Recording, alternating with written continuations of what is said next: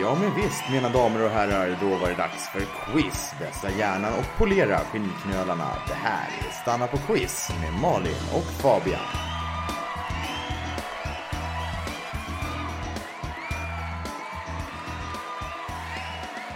Hej och välkomna till ett nytt avsnitt av Stanna på quiz. Hola, ¿qué tal? Bienvenidos a un episodio nuevo de Stanna på quiz. Ja, alltså det där avtalet med Radio Honduras gick inte igenom så du behöver inte göra det där. Fnys. Men tack ändå, Ja, varsågod. papi. ja, vi är tillbaka. Vi, det är jag Malin, men även du. Fabian. Och som vanligt så har vi en överfull frågelåda att tömma över era vetgiriga gässor. Mhm. Ja, det har ju varit en tumultartad vecka för oss som ägnar en del av våra liv åt mikrobloggen Twitter. Då den har köpts upp av Elon Musk. Just det. Historiens mest legitima mobboffer läste jag i tidningen. Ja, det var jag som skrev det. Just det. I tidningen. I, i tidningen. Ja, kan länka det på vår, vårt Twitterkonto. Ja, det är en väldigt läsvärd text faktiskt. Om det finns kvar när vi har eh, poddat färdigt. Just det. Ja, nej, eh, Elon Musk har ju eh, gjort en väldigt publik och eh, patetisk misskötsel av sitt nya företag hittills och eh, det har varit intressant att följa. Ja, samtidigt har ju Elon Musks orangea tvillingsjäl Donald Trump legat bakom sitt partis tredje raka brakförlust i ett amerikanskt val. Det gick sen upp i crescendot att han nu tar sats för ett fjärde. Om inte något av alla brott han utretts för sätter honom i fängelse först, vill säga. Vidare så har en av världens största börser för digitala tulpanlökar, det vill säga kryptovalutor, konkat. Allt medan världens allra sämsta fotbollsförbund försöker låtsas att den fotbollsförening de är i färd med att anordna inte är den humanitära katastrofen, gödd av total skamlös korruption den alldeles uppenbarligen är. Kort sagt, det har varit ett november i fiaskots tecken. Det var ord och inga visor. Men det, det stämmer. Eh, så vi tänker att vi hoppar på den här trenden, vi också. Ja, Vi är inget om inte opportunister här på Stanna på quiz. Precis. Så temat för frågorna den här veckan är helt enkelt fiasko! Fiasko! Utropstecken. Just det. Ett av de roligaste orden att säga dessutom. Det är ganska kul. Ja, det funkar precis som vanligt. Ta fram papper, ta fram pennor eller vad ni nu vill använda. Idag är det som vanligt 12 frågor med en maxpoäng på 16. 16. Ja, 16 lite- poäng kan ni få. Lite lagom. Inte det högsta, inte det lägsta. Nej, Ja, men vi kör väl igång det här fiaskoavsnittet då. just det. Se hur mycket fiasko det blir. Det blir nog en hel del fiasko. Jag kan börja med fiaskot. Fiaska på du.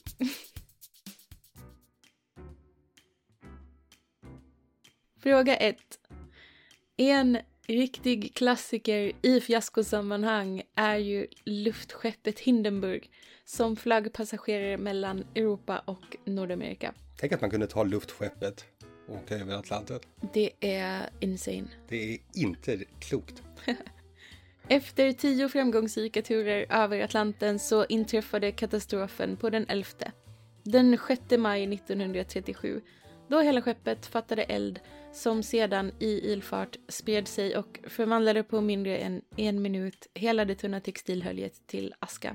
Och förutom den uppenbara humanitära förlusten så satte katastrofen även P för luftskeppen som passagerarfordon. Vilket jag kan tycka är lite synd. Ganska rimligt ändå. Det har aldrig helt fastslagits vad det var som orsakade katastrofen men en sak som står klart är att den eskalerande eldstormen möjliggjordes av valet av gas för att få skeppet att sväva. Numera används den inte ett dugg brandfarliga men väldigt ädla gasen helium när zeppelinare ska skickas upp i luften för att berätta om vilka däck som är de allra bästa. Eller för att fria till någon kanske. Just det. Hint, hint.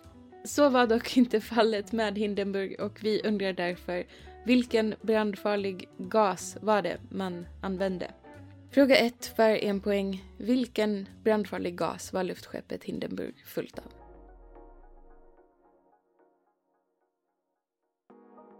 Fråga 2. Eh, kryptovaluta alltså, det ser ut att på väg att bli ett riktigt fiasko. Det gör det väldigt tacksamt för oss som inte begripit ett jota av hur den teknologin fungerar.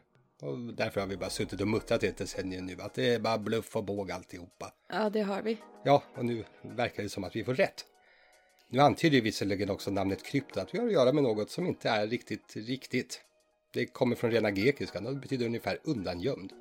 Det för också tankarna till en av mina absoluta favoritvetenskaper, kryptozoologi. Läran om djur som inte existerar, men tänk vad coolt om den hade gjort det.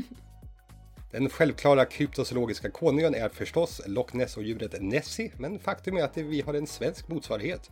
En slags fattare till Loch Ness och djurets public enemy. Det vidunder jag pratar om siktades i en jämtländsk sjö på 1600-talet och beskrivs som en mer än 10 meter lång orm med pucklig rygg. Vi undrar, vad heter detta legendariska monster?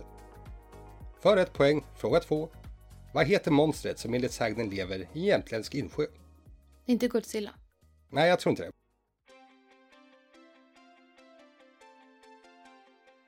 Fråga tre. Idrott är ju en skattkista för fiaskon om man letar efter sådana. Verkligen. Det är ju något som går ut på att miljontals soffpotatisar sitter och sätter förväntningar på redan hårt pressade individer och sen anser oss svikna när dessa inte motsvaras. Oh ja. Eftersom vi vägrar prata om det monumentala redan fiaskot, idrottsfiaskot som kommer gå av stapeln nu i helgen, så har vi istället valt att blicka bakåt och minnas tre tillfällen när svenskar har blivit jättejättearga på våra toppatleter för att de har berövat oss på de patriotiska chipsjubel som vi tyckte att vi hade rätt till. Verkligen så.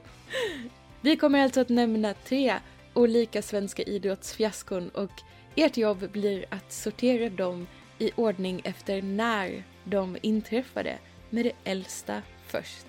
Just det. Hoppas ni hängde med på den. Ja, Vill du ta dem Fabian? absolut. Här kommer idrottsfiasko A.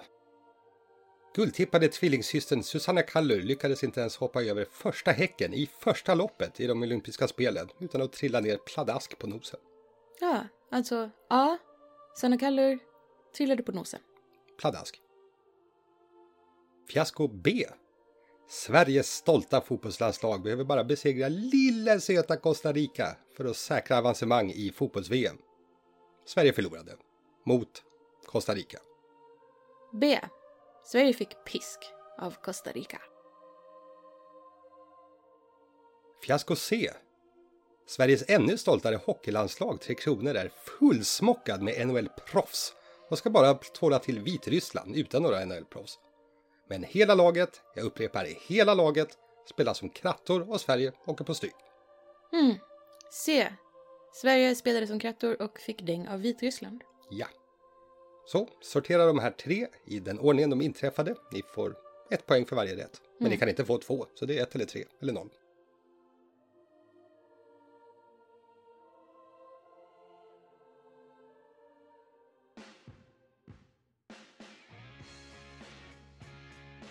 Fråga 4. Det finns få saker som ger mig så mycket ångest som tanken på att arrangera en musikfestival. Nej, det är därför du aldrig har gjort det. Ja, jag har förstått att du har undrat. Bara idén att spendera gigantiska summor pengar och ta hänsyn till gigantiska mängder logistiska mardrömmar som toalett och vattenfördelning och transport och eh, sura artister. Det gör mig kalla kårar. Ja, just det. Man måste ha någon som tittar efter bajsmannen hela tiden. Just det, ja precis. Bara en sån sak. Det är bara en sån sak. Och särskilt eftersom målet med en festival är väl att få tusentals fulla ungdomar att bli precis så oregerliga att det skapas härlig stämning. Men inte så pass oregerliga att de förstör och skapar kaos. Och om man har spenderat ens en minut i sällskap med fulla ungdomar eller fulla vem som helst så vet man att det här är en otroligt fin linje. Men Fabian, vad händer om man bara bestämmer sig för att ordna en festival och chansar lite och liksom, ja, det är inte så noga, man bara kör på. Ja, den metoden användes väldigt framgångsrikt under internets favoritfestival Fire, där inga artister alls uppträdde. Just det, men Fire Festival, det var den som skulle bli så himla lyxig. Ja, precis. Allt lyxigt du kan tänka dig skulle finnas där, men istället så betalade hundratals, mestadels nyktra ungdomar runt 30 000 kronor var för att sova i ett myggigt tält på blöta madrasser och äta en ofantligt torftig ostmacka. Just det. Fire Festival var helt enkelt ett hundraprocentigt superduper fiasko. signerat den numera fängelsedömda ärkeskojaren Billy McFarlane och en av 00-talets allra mest framgångsrika hiphopartister. Vi undrar vad han heter. Alltså fråga fyra för en poäng.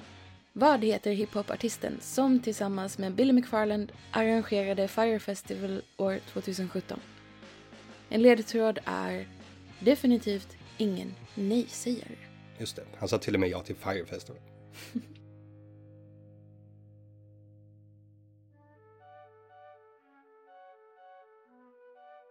Fråga 5. En annan festival som också gick ganska åt skogen det var Altamont Free Concert som gick av stapeln i december 1969. Och den skulle väl ha blivit någon sorts västkustvariant av succén Woodstock. Men det blev den inte riktigt. För att hålla ordning på de över 300 000 besökarna hade man anlitat, såklart, Hells Angels. Ja, tänk att de tyckte att det var en bra idé. Mm. Det visade sig ganska snabbt att hippies och kriminella mc-gäng, de kommer inte jättebra överens. Eh, Gör nog fortfarande inte, tror jag. Nej, det kanske var en sanning som etablerades då. Precis. Hela kvällen blev allt mer våldsam eh, och till och med artisterna blev inblandade eh, lite längre fram. Och allt detta går att skåda i dokumentärfilmen Gimme Shelter som kom ut ett år senare. Den handlar dock mer om ett specifikt rockband som uppträdde på Altamont och som har en låt som heter just Gimme Shelter. Just det. Den är känd från samtliga Scorsese-filmer. Vi undrar vad heter det här bandet? Fråga 5 för en poäng. Om vilket rockband handlar dokumentärfilmen Gimme Shelter? Fråga 6. När fiaskot ändå är framme så är det ju bra om det ändå finns hjälp att få. Därför finns den väldigt sympatiska överenskommelsen om internationellt antagna nödsignaler. Ett slags Karlssons klister när ditt skrov brister. I textform stavas den internationella nödsignalen SOS, så som eh, Dr. Bombay har förklarat för oss. Jag tänkte på ABBA ja, men vi har ABBA alla är- våra olika ABBA är- kulturella referensramar. ABBA är förlegade. Eh, Men eh, så har det faktiskt inte alltid varit. Fram till tidiga 1900-talet var det istället en annan trebokstavskombination som gällde som nödsignal. Och vi vill förstås veta vilken det är.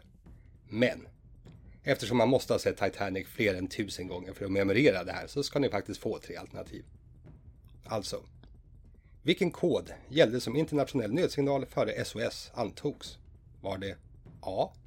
CQD? Var det B. TLK? Eller var det C? CCR? Var det A. CQD? Var det B. TLK? Eller var det C. CCR? Ett poäng för rätt svar.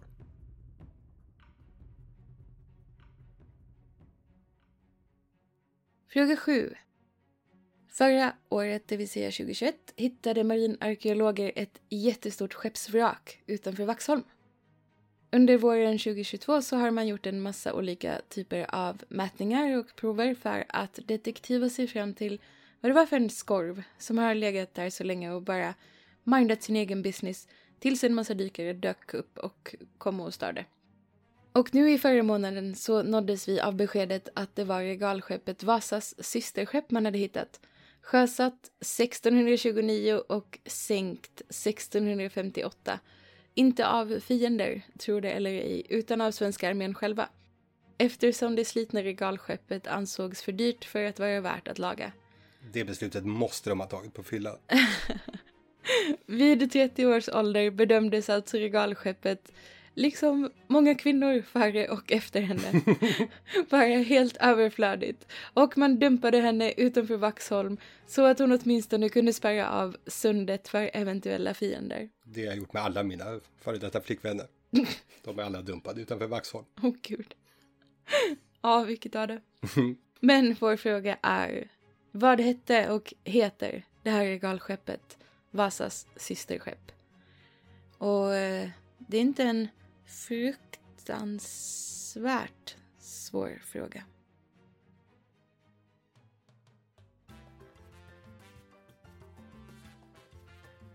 Fråga 8. Idag har vi äntligen med en såsfråga igen. Åh, oh, tack till mig! Ja, bara till dig. Det är istället för ett zeppelinafrieri, så håll till godo. Mm. Det här är ju såklart apropå Sveriges största såsfiasko genom alla tider. Jag pratar såklart Hur om många såsfiaskon har vi haft i Sverige? massor, men det är ju ett som står över de andra. Du Okej. vet förstås vilket jag talar om. Ja. Jag talar om Hallandsåsen. Åh, gå och hoppa i älven med dig. Sås är ju annars en väldigt fiaskotyngd del i matlagningen som jag gärna undviker. Är särskilt sådana där emulsionssåser som bea där hela poängen är att vatten och fett ska förvandlas till en vätska, vilket man lär sig i skolan inte ska vara möjligt med. Det är därför jag föredrar starka chilisåser som inte sysslar med sådana trolleritrick och dessutom är det helt socialt accepterat att bara köpa dem färdiga. Men framförallt får man chansen att känna sig som en riktig karakar där man genom tårar och snor väser framåt. Det är faktiskt inte särskilt starkt. Äh, det, jag har hört det några gånger. Hur stark en chilisås eller vilken matvara som helst är, det mäts i en egen enhet och vi vill veta vad den heter. För en poäng, i vilken enhet mäter man hetta i mat?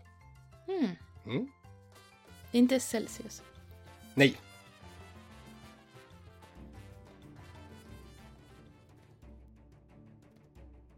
Fråga 9.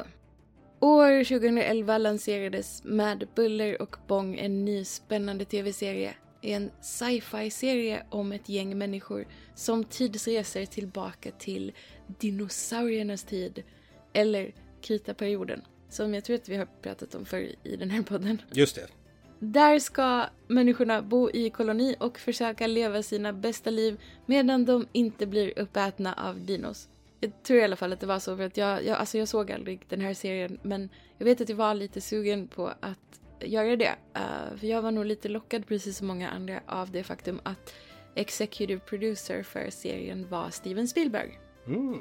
Och eh, han ska ju kunna det här med dinosaurier. Han regisserade ju en liten film som heter Jurassic Park som jag också tror att vi har pratat om en hel del. Just det. Det skulle visa sig att Spielberg kanske skulle ha hållit sig till Juryperioden för den här serien fick ganska blandade recensioner. De var bra i början, dåliga i mitten av första säsongen och lite, lite bättre mot slutet men det hjälpte inte. Serien blev cancelled efter en säsong och så var det med det. Men vi vill veta vad hette den här serien? Och vi fattar att det kan vara svårt. Det var inte så många som såg den, som sagt. Nej, nästan ingen. Så här ska ni få en riktigt köttig ledtråd. Namnet betyder ny jord på ett gammalt språk. Vi kör på med fråga 10. Företag är ju något som synnerligen ofta tycks landa i fiaskon. Och det är ju inte alltid för att svenska socialdemokratin med sina generösa bidrag och skyhöga skatter urholkar entreprenörsandan och upptäcka glädjen. ofta beror det på att företagarna är ohederliga eller inkompetenta, eller både och. Och vi kommer här i korthet beskriva tre olika välkända företagsfiaskon. Och ni ska ge oss namnet på företagen. Ni får ett poäng för varje rätt fiasko. Ja, eller företag då. Då kan jag börja med A. En ung amerikansk collegeavhoppare vid namn Elizabeth Holmes fick den briljanta idén att istället för att göra ett fåtal blodprov på en rejäl ampull med blod, varför inte göra alla blodprov på pytte, pyttelite blod? Efter att denna idé sålts in så väl att hennes företag var värt 9 miljarder dollar visade det sig sen att hon aldrig riktigt hade haft en aning om hur detta skulle genomföras och istället hade hon fikat sig hela vägen fram. Vad hette det här företaget? Här kommer företag B. Här ligger en gravad hund. Det var genom sådana malapropismer, fick jag chansen att använda det ordet, som den påstådde biokemisten Refat El Said, som är väldigt lik min pappa faktiskt, eh, så blev han årets svensk. Och han hade ett biokemiföretag som blev en börsälskling, framförallt tack vare Refat. Ända tills det visade sig att företaget och Refat aldrig hade mycket mer än just de här kreativa uttrycken. Och definitivt inte den doktorstitel som han påstått sig ha. Företaget gick ungefär i konkurs. Vi undrar, vad hette Refat El Saids företag? Och C.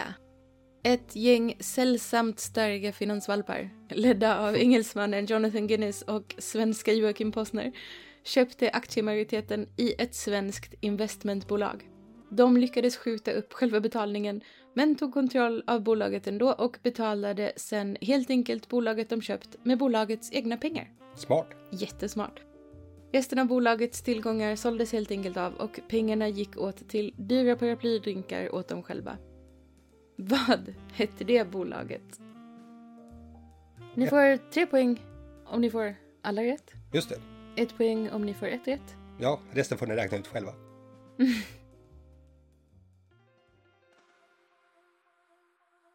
Fråga 11. Den bästa idén jag någonsin haft och den sämst genomförda idén jag någonsin haft.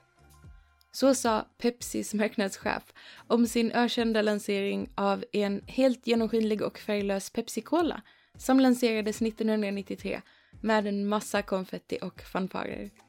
Det skulle bli ännu coolare att dricka Pepsi. Är det ens möjligt? Frågade sig folket. Ja, de gjorde det. Men inom loppet av ett drygt år så skrotades hela idén. Dels smakade drycken inte särskilt gott, enligt vissa. Vissa tyckte att den smakade för mycket Pepsi, andra tyckte att den smakade för lite Pepsi. Vissa fick dissociativa problem av hela idén eftersom man inte var redo för att en färglös dryck skulle smaka så brunt. Vår fråga, värd en poäng, den är väl föga oväntad. Vad hette den färglösa Pepsi? Just det. Fråga 11. Vad hette 90-talets färglösa Pepsi? Okej, då är vi framme vid fråga 12 och det betyder som ni alla vet filmtime. Ja. Film och fiaskon har ju alltid gått hand i hand. Vi kommer att ta en film som väldigt, väldigt, väldigt många såg men som väldigt, väldigt många inte gillade särskilt mycket och framför allt ska vi framföra två skådespelarinsatser som nästan ingen är särskilt imponerad av. Hmm. Alltså, jag ska vara lika transparent nu som den här Pepsi-varianten vi pratar om. Eh, jag har inte sett den här filmen. Du har inte sett den? Nej. Jag såg den faktiskt på premiären. 2004. Coolt. Jag ska göra mitt bästa ändå. Jag gör det. Ja, och ni vet ju hur det här funkar. Vi har översatt eh, lite dialog. Ni ska gissa vilken film det är. Ja, inga Mm. konstigheter. Inte alls. Ska vi köra? Ja, det är du som börjar så här får du av mig action. Vi brukade komma hit på skolresor. Vi simmade ut till den där ön varje dag. Jag älskar vattnet. Vi brukade ligga på sanden och låta solen torka oss och försöka gissa namnen på fåglarna som sjöng. Jag gillar inte sand. Det är grovt och strävt och irriterande. Och det hamnar överallt. Inte som här. Här är allt mjukt och lent. Nej, jag borde inte ha gjort så där. Förlåt mig.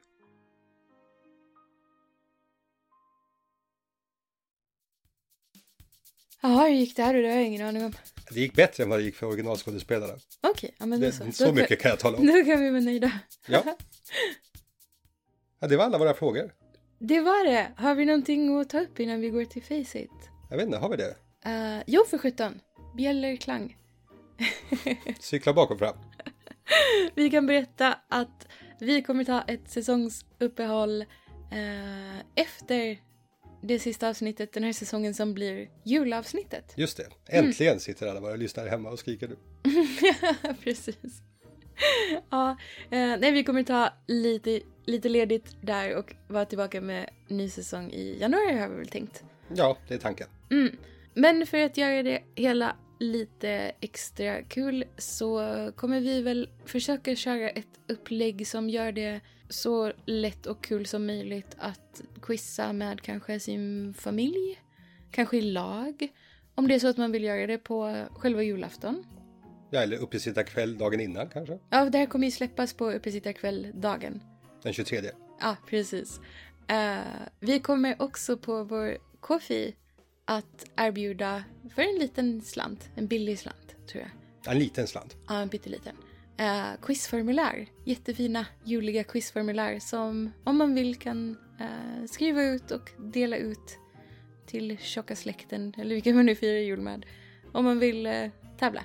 Ja, absolut. Vi tänker att det finns en liten möjlighet att vid någon timme under julhelgen så är det slut på samtalsämnen mellan er och er familj. Och då kommer det här quizet vara oumbärligt. Ja men precis. Kanske så dålig stämning, någon fick inte julklappar när de ville ha eller någon har varit rasist eller nej usch. Sa- saker som kan hända på julen. Dåligt glaserad sylta kanske. Ja, nej men så nu har ni fått en liten förvarning om det i alla fall. Ja, precis. Så då kan ni planera någon skidresa i januari eller så. Ja, planera accordingly. Mm. Nu går vi till Face It. Det gör vi. På fråga nummer ett frågade vi vad det var för gas som Hindenburg var full av. Och det var såklart väte, eller vätgas. Eller knallgas kallas det också för. Det borde ha varit en hint för, för Hindenburgarna. Ja, de tog inte den hinten, Nej. Burg.